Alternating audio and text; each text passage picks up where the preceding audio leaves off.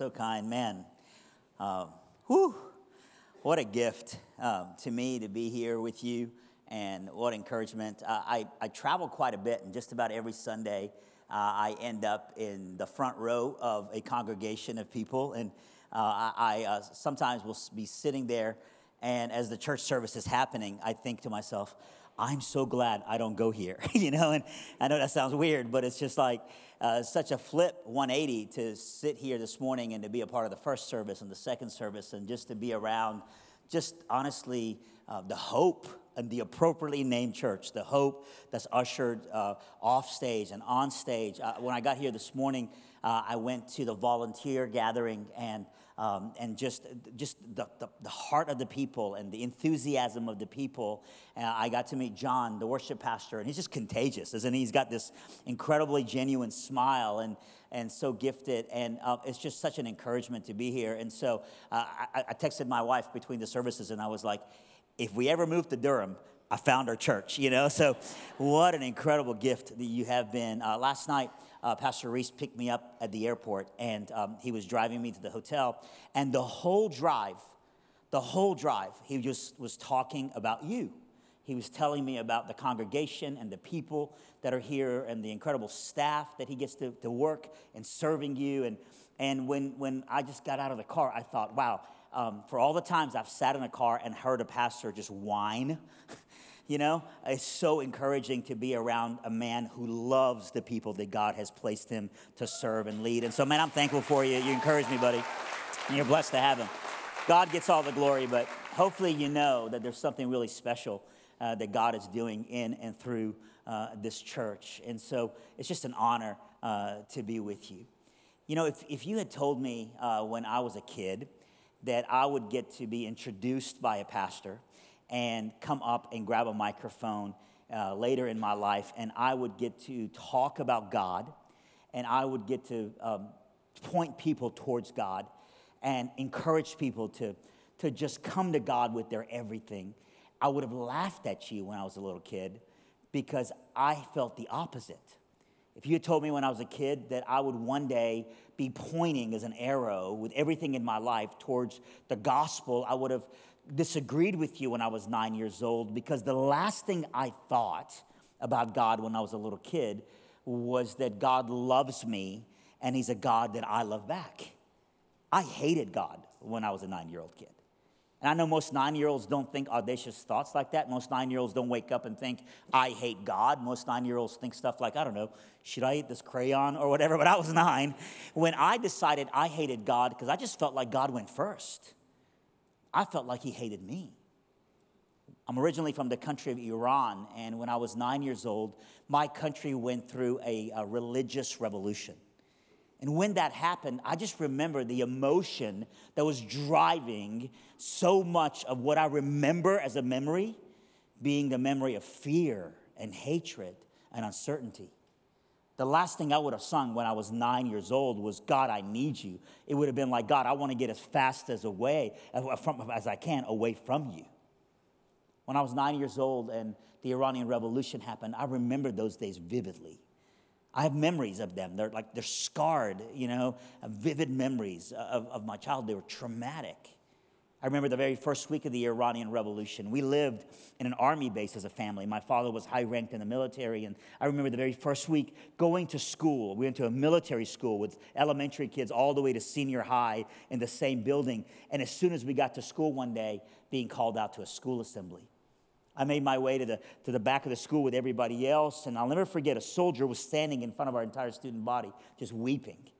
And so it was kind of weird. Like we were just thinking, why is this guy crying? And the school principal was standing there and she quieted everybody down. And the soldier took out a piece of paper, read the name of three students, and asked, mine being one of the first that he read out, and asked us to make our way to the front. And before I could even make my way to the front, I'll never forget, he took a gun out of a holster with his hand shaking, pointed at my head, and quoted the Quran and told me that he was going to end my life.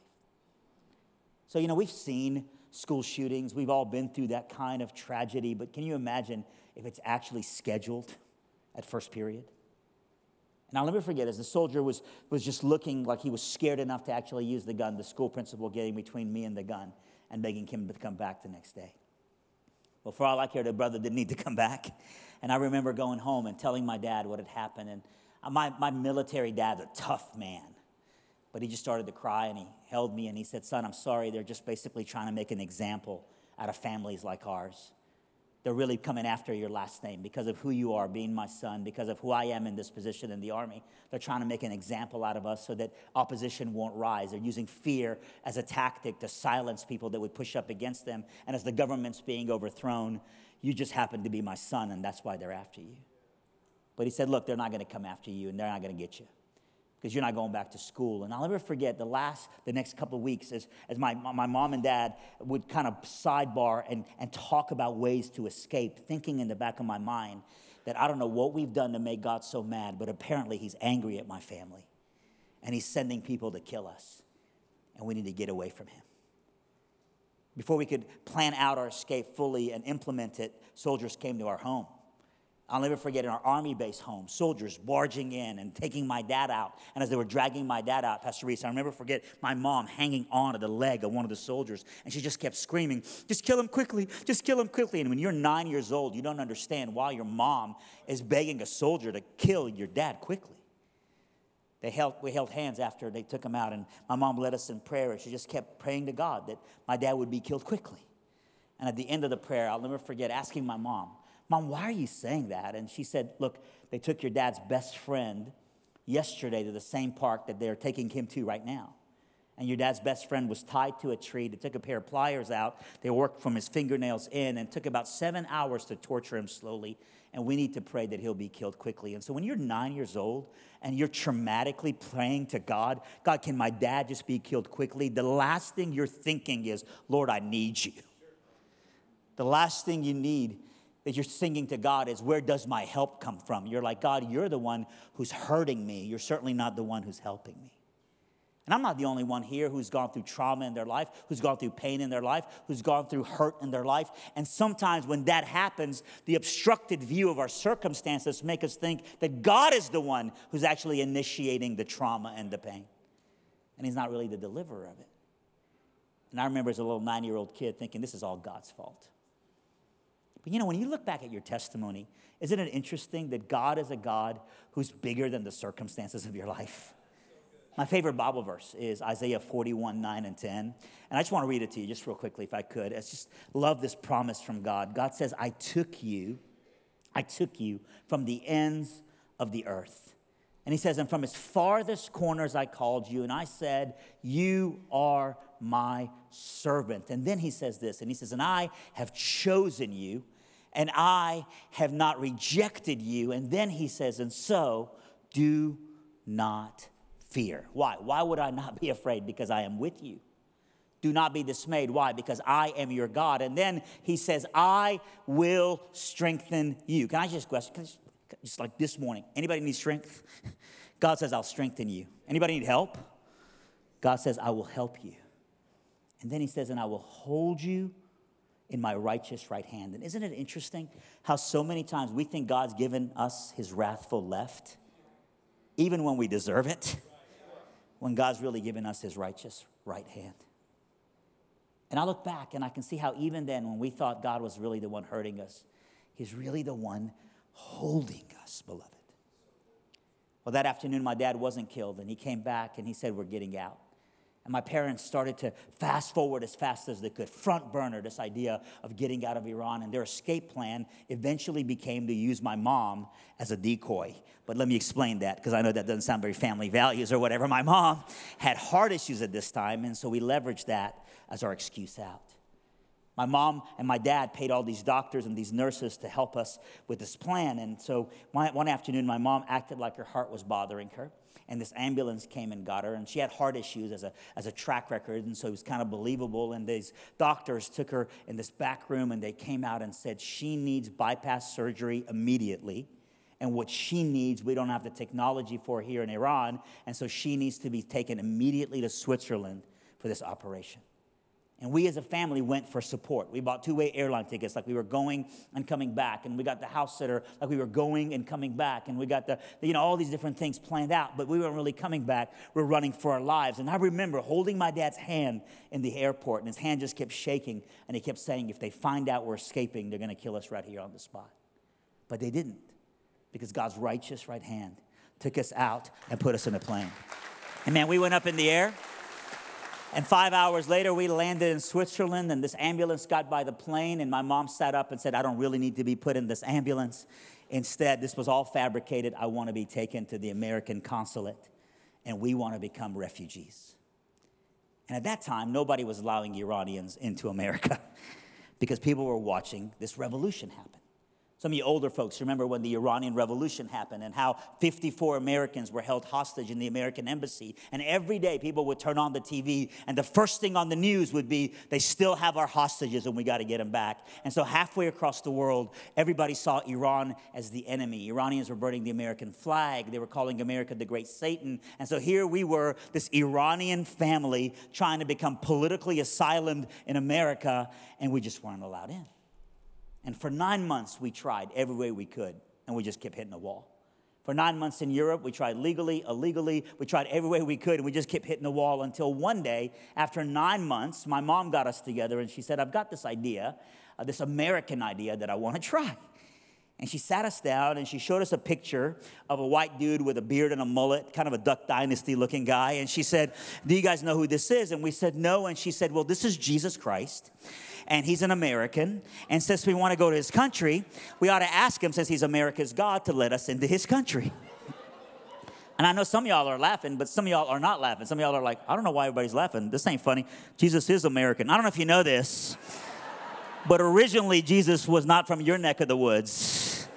He's more originally from my neck of the. I don't know if you know this, but in real, he looks more camel dynasty than duck dynasty, but that's for free, all right? But, but anyway, so my mom, she showed us this picture of a, of, a, of a white man with a beard and a mullet, and she was like, we need to pray to him and ask us to let us into his country. And, and isn't it amazing how God is bigger than bad theology? Because we literally held hands and we said out loud, Jesus, please let us into your country. And a week later, after we mentioned his name, miraculously the doors opened up and we were coming to America. And I remember getting in a plane and thinking, I hate religion because it destroyed my country, but hey, Jesus, thanks for letting us into your country. and guess what we do? We move, y'all, to Texas. We don't move to Erangeles, where all the other Iranians live. We don't move to New York. We don't. We move to Texas. Not just to Texas. We move to Killeen, Texas, where the largest army base in the world is. So can you imagine during the Iranian hostage situation, patriotism on crack, Texans in a military town, and we parachute right in? Can you say wedgie waiting to happen? and that was us. I mean, I came from the wrong culture, so I had the wrong haircut, the wrong clothes, the wrong everything. I'm like walking right into elementary school. I'm like, hello. And they're like, you are so gonna get beat up today after school. And that was me. And honestly, we had unplugged from one kind of terrorism, physical, and plugged into a whole other kind, emotional. And the weapon of mass destruction and emotional terrorism is just loneliness. Because the only thing that was harder than just being bullied and called things was just being ignored like you just don't even exist. And I remember for years and years being that kid. We'd come here as refugees, but this didn't feel like a refuge, didn't feel like a safe place to land. For years and years, I would watch, you know, where there would be 15 kids that would get birthday invitations with 16 kids in the classroom, knowing I was the one that got ignored. For years and years, I was a kid who every day sat by himself and ate his lunch alone. And in my mind, it was just God's fault that everything had fallen apart. And fast forward a few years later, I was sitting in my room and I was crying. It was the last day of the summer, and I was about to become a freshman in high school. I was crying, and, and, and my dad heard me, and he came in, and we just started to talk. He asked me what was going on, and I said, Dad, we've been here for years. Nobody likes me. I don't like them. It's just not going well. Things have not been really going great for me. And I, I said, You know, I don't want to go to high school tomorrow. That just means another level of just being ignored and just that much more complexity of what I've got to navigate through for high school. And my dad felt sorry for me, so he said, Come with me. And he put me in the car. And to try to fix it, he drove me to the mall and he bought me new stuff. You know, he just tried to fix it. And so he bought me new clothes, new haircut, new shoes, new everything. And the very next day, I went to school, went to high school.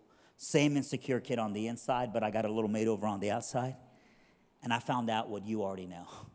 You don't have to be from Iran to know this. I found out that sometimes people will actually be your friend because of the label that you wear more than the person that you really are.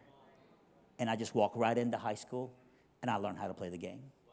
I walked right into high school and I just learned how to dump the right girl before she could dump me, how to be cold to be perceived as cool, how to, how to play the high school game. And you know where it says in the Bible, what good is it for a man to gain the whole world but to forfeit his soul? I'd completely forfeited my soul so that I could gain just not being alone anymore. And by the time I graduated from high school, on paper, it looked like I'd gained, but I'd completely sold out. Well, I graduated from high school, but I graduated barely because all my energy in high school had become just about, you know, just being accepted more than even academics. And a couple of months after high school was done, one night I'm in the car right in front of my house, like it's almost midnight, and I got to go in at midnight with my buddy. And we're sitting there, and it's about two months after high school, and, and to be very honest and frank, we were sharing a, a joint together, some marijuana together, and we're passing this thing back and forth. And, and my buddy looks over at me and he goes, Hey man, you're really down tonight. Like, usually you're the life of the party, and tonight you were just kind of melancholy. He goes, What's wrong with you? And, and I told him, I said, Man, uh, tonight I hugged like eight people goodbye and all our friends are going to this school and this school and this school and we've got nowhere to be accepted anymore. And we built this whole thing you know in high school. And then as soon as we graduated as soon as we got our cap and gown it all just kind of faded out. And, and i said i'm just kind of down thinking about this. And, and my buddy looks over at me and he goes well, i've got an idea. He goes you know um, uh, you, what you ought to do is you ought to come to church with me tomorrow.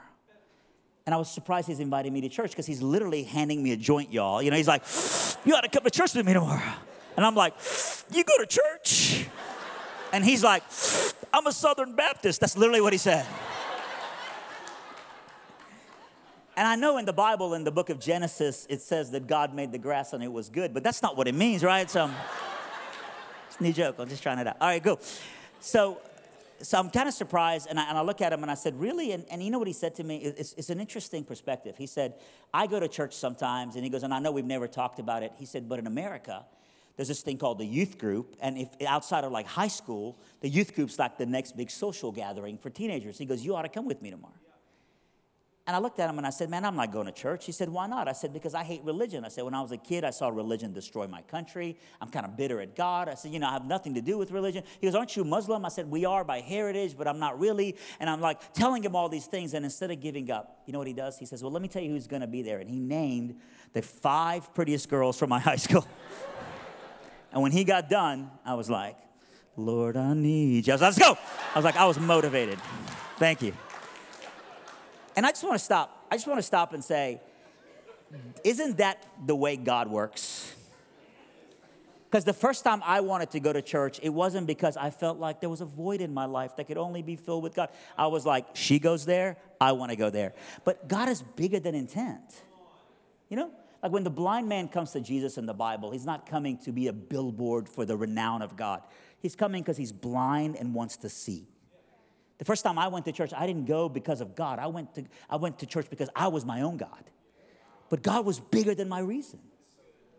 And when you invite somebody to church, sometimes they'll come for the wrong reason. They'll come for social reasons. They might come for the free food not because Shannon's going to pre- present the gospel at a ladies' gathering. They might come because they're lonely. But God's bigger than secondary reasons.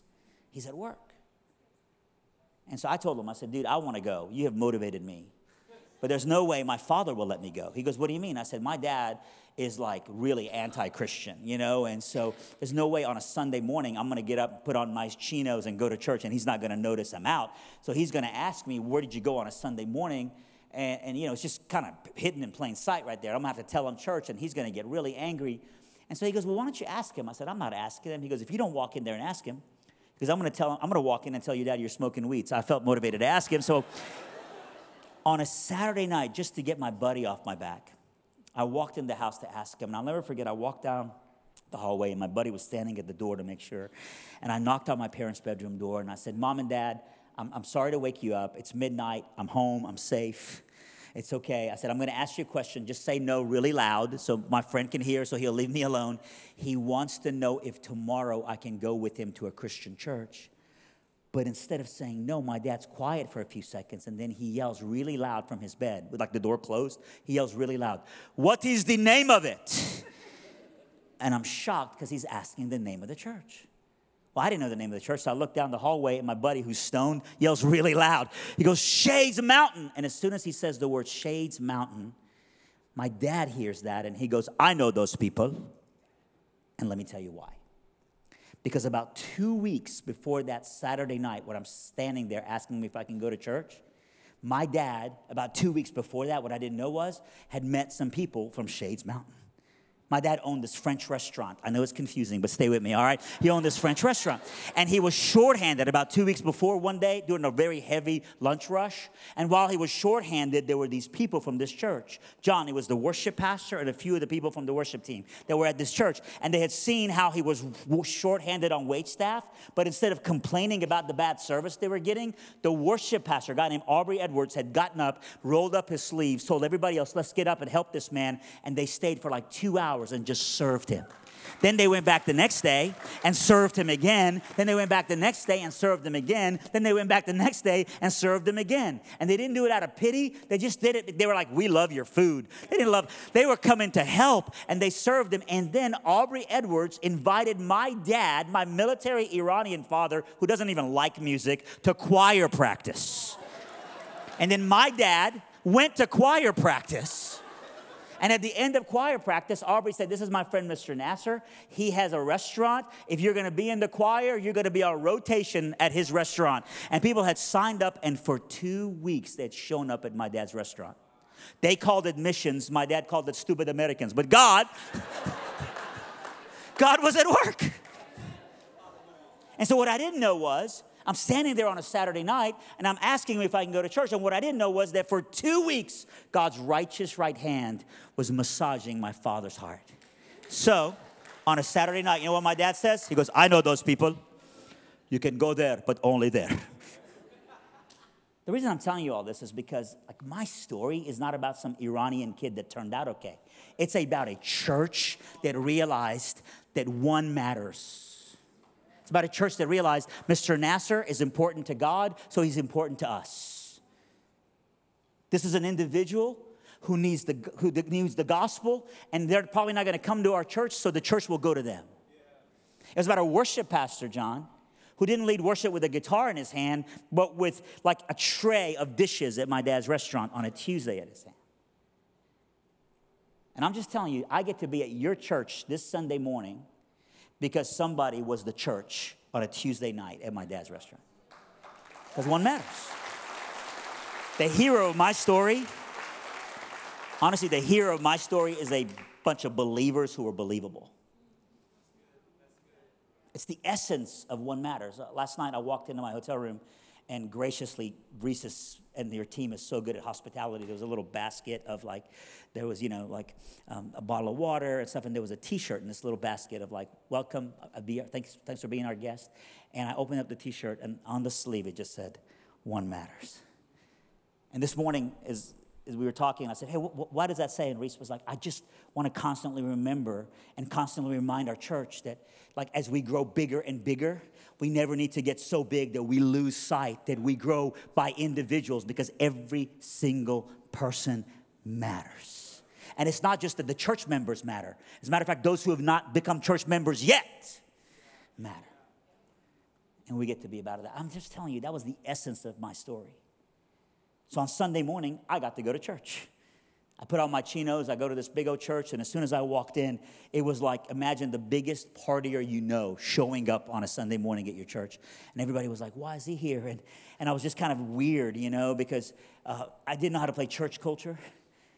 And everybody was walking around saying, Bless you, and nobody was sneezing, and everybody had Bibles with their names on them, and I didn't know how to play church culture. And so I go by myself and I sit down, and as soon as I sat down, I saw Larry No walking towards me. And Larry No was this kid from another high school that I'd met before, and he sat down beside me and he was so kind to me. He was so gracious to me. And when the Sunday school lesson was over, Larry looked at me and he said, David, I'm so glad you're here. He made me feel like, like I mattered. And at the end of it, he said to me, he said, David, we got this thing going on tonight, this youth rally going on tonight, and I'd love for you to come to it, but I was full of pride. And even though I had nothing to do, I, I was like, I got stuff to do. And you know what he said? He said, It's okay. He goes, if you don't want to come tonight, he goes, we'll come see you. And they had this thing called visitation. Lost people call it harassment. And what I didn't know was that 17 teenagers were going to show up at my house that next night. They came in and they knocked on the door and they were like, Can we just for a few minutes come say hi? And an hour and a half later, they were still in my house and they were going through all their beaded bracelet with the color beads, you know, and taking the Roman road and sharing to me how like I needed the gospel and I was a sinner in, in, in need of a mighty Savior and that Jesus had come down and lived a perfect life and then died a sinner's death on my behalf. And when they got done with their pitch, and it was a good one, and they said, David, do you want to give your life to Jesus? I looked at them and I said, It's not going to happen. And you know what they said? They said, That's okay, we'll see you next Monday. And the next Monday, they showed up again. And the next Monday after that, they showed up again. And I'm just telling you, we were the Iranians, but we got terrorized by a youth group, y'all. Because every Monday, we're like, hi, the Christians are coming, the Christians are coming. And they would come to my house. And every week, they would share the gospel. And every week, it would be the same truth maybe a different Bible verse. One week it would be God so loved the world that he gave his only son, that if you believe in him, you will not perish but have eternal life. The next week they'd come and say, Jesus said, You know, I am the way, the truth, and the life, and no one comes to the Father but by me. The next week they'd come and say, He who knew no sin became sin so that we could become the righteousness of God. Different, different ways to bring the same truth in front of me that God loved me just the way that I was, but he loved me too much to leave me that way. And I'm just telling you, every Monday night, they would show up at my house, and every Sunday, Pastor Reese, they would come to my house and they would drag me to church. And I say drag me, but I wanted to go. Because I'm just telling you, kindness is a superpower. And love is a magnet. It's, it's Romans 2. Romans 2 says, kindness leads to repentance. And one night I was sitting at their church and the preacher was preaching, and he wasn't cool and hip like Reese. He didn't have that accent and the cool camo jacket. You know, this was old school preacher, comb over, King James only, sweating out of glands that don't even exist on the human body. but he was anointed. And he got done preaching the gospel and he gave an invitation. I'll never forget this old school preacher gave an invitation. He said, If you want to give your life to Jesus, I want you to come here to the front. And people started hitting the aisles and coming to the front. And I remember sitting there and thinking, man, these Christians are starting to get to me. It was the conviction of the Holy Spirit, but when you're lost, you don't think of it that way. And I thought, man, this is starting to really get to me. And so during the invitation, while everybody else was hitting the aisle and coming forward, I'll never forget, I, I hit the aisle and I went the other way. And I thought, I'm not coming back. I got to call these people and tell them they're not even allowed to come to my house on Monday night. And I drove home and I walked into my house to try to get away from it all, but God's presence was thicker in my house. It's like the psalmist says in Psalm 139, where he says, Where can I go from your presence, oh Lord? And when you're lost, the omnipresence of God is a nuisance, y'all. And I walked into my house, and the presence of God was thicker in my house than anywhere. And I was alone. My parents were out of town. They were coming in later, and I walked in my house and in my room. I'm just telling you, for the next two hours, I just kept thinking about all the conversations we'd had. And finally, I just hit one knee and I said, Jesus, I know you're real. It sounds like these people are not interested in making me religious. Sounds like they hate religion as much as I hate religion. They're not interested in religion, they're interested in redemption. And I said, I know you're real, and I just want you to be real in me. I was 18 and two months old the night that at midnight God just saved me. I love what Paul says, you know, in um, Galatians 2.20, Paul says, I have been crucified with Christ, and I no longer live, but Christ lives in me. And the life, he says, he says, the life that I live in the body, I live by faith in the Son of God who loved me and gave himself for me. Ditto. God saved me. The old me died. A whole new me was born again. I didn't understand what all was happening. I just remember closing my eyes I was that night and going, Jesus, I know you're real. Just be real in me. I know you're God. I just want you to be my God. I'm in. My parents were out of town. They came in a couple hours later, and I told them what all had happened, and uh, they instantly became very devout Muslims. and two weeks later, they they kicked me out of the house for becoming a Christian. And I moved in with six guys that lived in a one bedroom apartment, disowned by my parents. And five months after I was a Christian, one night my sister called me on the phone weeping. And through Campus Crusade on her campus, uh, she's four years older than me, God saved my sister. Then, five months after that, my mom called me one night on the phone screaming. She was like, Tonight I become Christian. I'm like, Why are you yelling? She goes, I want your father to hear because he's not kicking me nowhere. That's how she rolled. My mom got me. and then, five months later, my dad did not become a Christian. And five months after that, my dad did not become a Christian. And it wasn't because my mom wasn't trying. She was putting Bible verses in his food, in his Rogaine, everything, y'all. And two and a half years went by. And then God saved my dad. And one by one, one by one, one by one, I've seen how one matters. And one by one, I've seen the power of just people showing up and just being grace full, grace, shus. And so people always hear my story and they always go, Boy, it's crazy what all God did. And I go, Yeah, it's just a bunch of people who just, as believers, decided we're just gonna love somebody. And I just love that the spirit of this body right here is so poised for that. And the season that you're in, Christmas season, is so set up for your greatest hour. And the question that I have for you is like, who's the David Nasser in your neighborhood? that on paper you look at and go, that guy would never come to church, and you have no idea. You have no idea how lonely people are, and they just need you to just show up and say, You matter. You matter. Can I get you to pray with me just wherever you are? Listen, maybe you're hearing this today, and honestly, you hear my I once was lost, now I'm found, and, and you don't know him. You hear my testimony, but you have an I once was lost, but I go to church. Maybe you have a lot of churchianity, but not Christianity. And the first thing I want to ask you is maybe the reason you don't care about showing the grace of God to people is because it's never been received in your own spirit.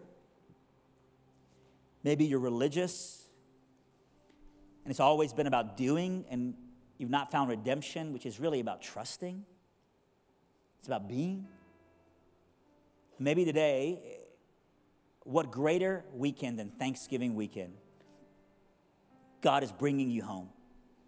How crazy would it be that God would send a missionary from Iran to Durham to ask you to come to the foot of the cross and the end of yourself and say, I'm no longer interested in religion, I want Him.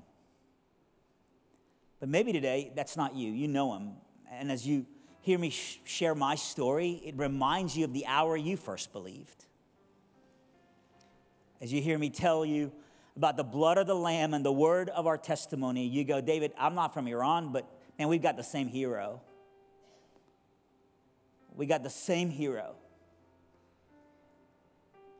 And maybe today God's reminding you of the power of you just sitting at a restaurant with somebody and just telling people, boasting on the cross, about how you were one that mattered to God and how God showed up in the circumstances of your life.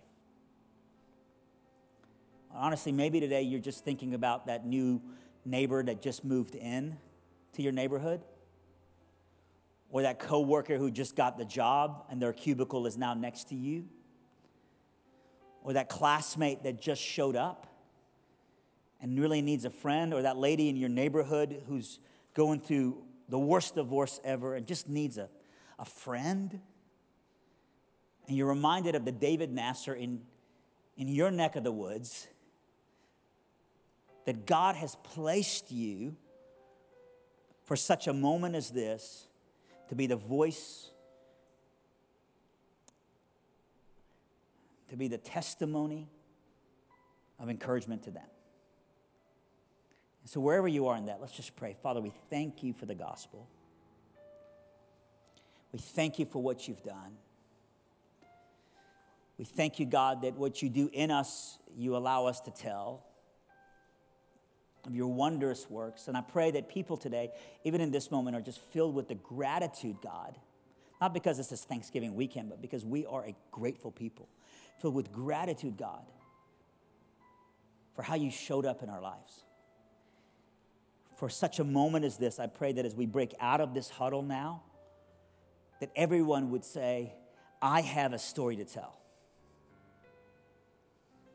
I have a person to tell it to, someone who matters. And we pray this in your name. Amen.